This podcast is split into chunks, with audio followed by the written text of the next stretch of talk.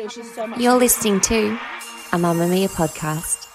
Mamamia acknowledges the traditional owners of the lands we record this podcast on, the Gadigal people of the Eora Nation, as well as the Wonnarua and the Gamilaroi people. We pay our respects to their elders, past and present, and extend that respect to all Aboriginal and Torres Strait Islander cultures. Move by Mamamia is the exercise app for anybody, anywhere. And in case you missed it, we dropped a brand new stretching collection that can be used to improve mobility and bookend your favourite sweat sessions. Mamamia subscribers get unlimited access to Move, and we drop new workouts every single week.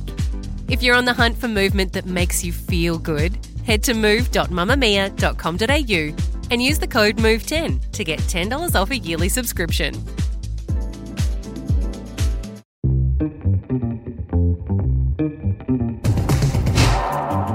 From Mamamia, hi, I'm Emma Gillespie and welcome to The Quicky, getting you up to speed daily. Here are the evening news headlines for Tuesday, the 27th of September. Alarming text messages sent by the Northern Territory police officer who shot Kumanjai Walker have been heard at the inquest into the young man's death. The 19 year old Indigenous man was shot three times in the chest by Constable Zachary Rolfe during an attempted arrest in a remote First Nations community northwest of Alice Springs in November 2019. The inquest into Mr. Walker's death today learning of a series of text messages sent and received by Mr. Rolfe in the months before the shooting. The officer used racist and derogatory slurs in reference to the local Aboriginal community and homophobic language to describe senior officers. In one text, Zachary Rolfe said, I'm always ready to make my camera face the other way, referring to body cams worn by officers on the job. Commissioner Travis Wurst told the coroner the messages were disgusting, saying it's inappropriate, not the language of the Northern Territory Police, and it's not the language of our community. It's not reflective of who we are, he says. Zachary Rolfe was acquitted of murder at a trial in March. The inquest into Kumanjai Walker's death continues.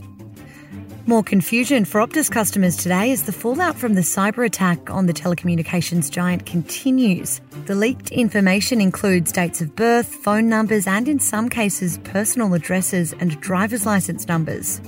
This morning, an online user claimed 10,000 records had been leaked after their ransom demand of US $1 million was not met. That same account later posting that it had deleted its only copy of customers' information and it no longer cares about a ransom.